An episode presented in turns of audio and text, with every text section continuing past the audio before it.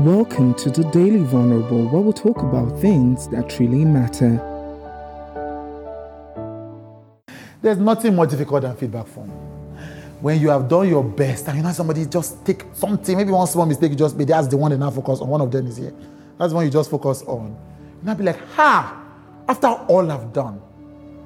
But then that pain that I feel when I get that feedback is counterfeit pain. It's counterfeit pain. Because nothing actually happened to me. Nobody beats me. Nobody hurts me. Nobody did anything to me. All I felt is that because I, my ego wants to feel like I'm perfect. So if somebody does something I don't like, my ego sends a message to my brain that there is pain. But there is no pain. What is the pain in getting negative feedback from somebody? It's not pain. It's not real pain. You know, okay, you didn't get a promotion at job. Maybe that is pain. You know, your child that you love is not talking to you. That is pain.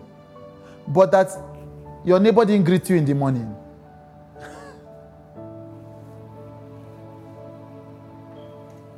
you say, think about it now. That's not real pain.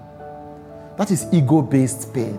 Counterfeit pain is the pain that your ego tells you exists when actually nothing is wrong. And in my life, I go around identifying counterfeit pain. Counterfeit pain. I'm like, oh, that's not real pain.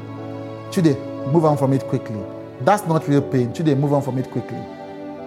Save yourself the trouble. Oh. Differentiate between real pain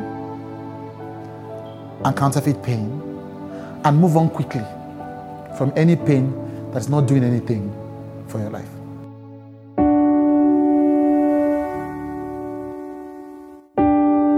Thank you for listening to the Daily Vulnerable with Chude.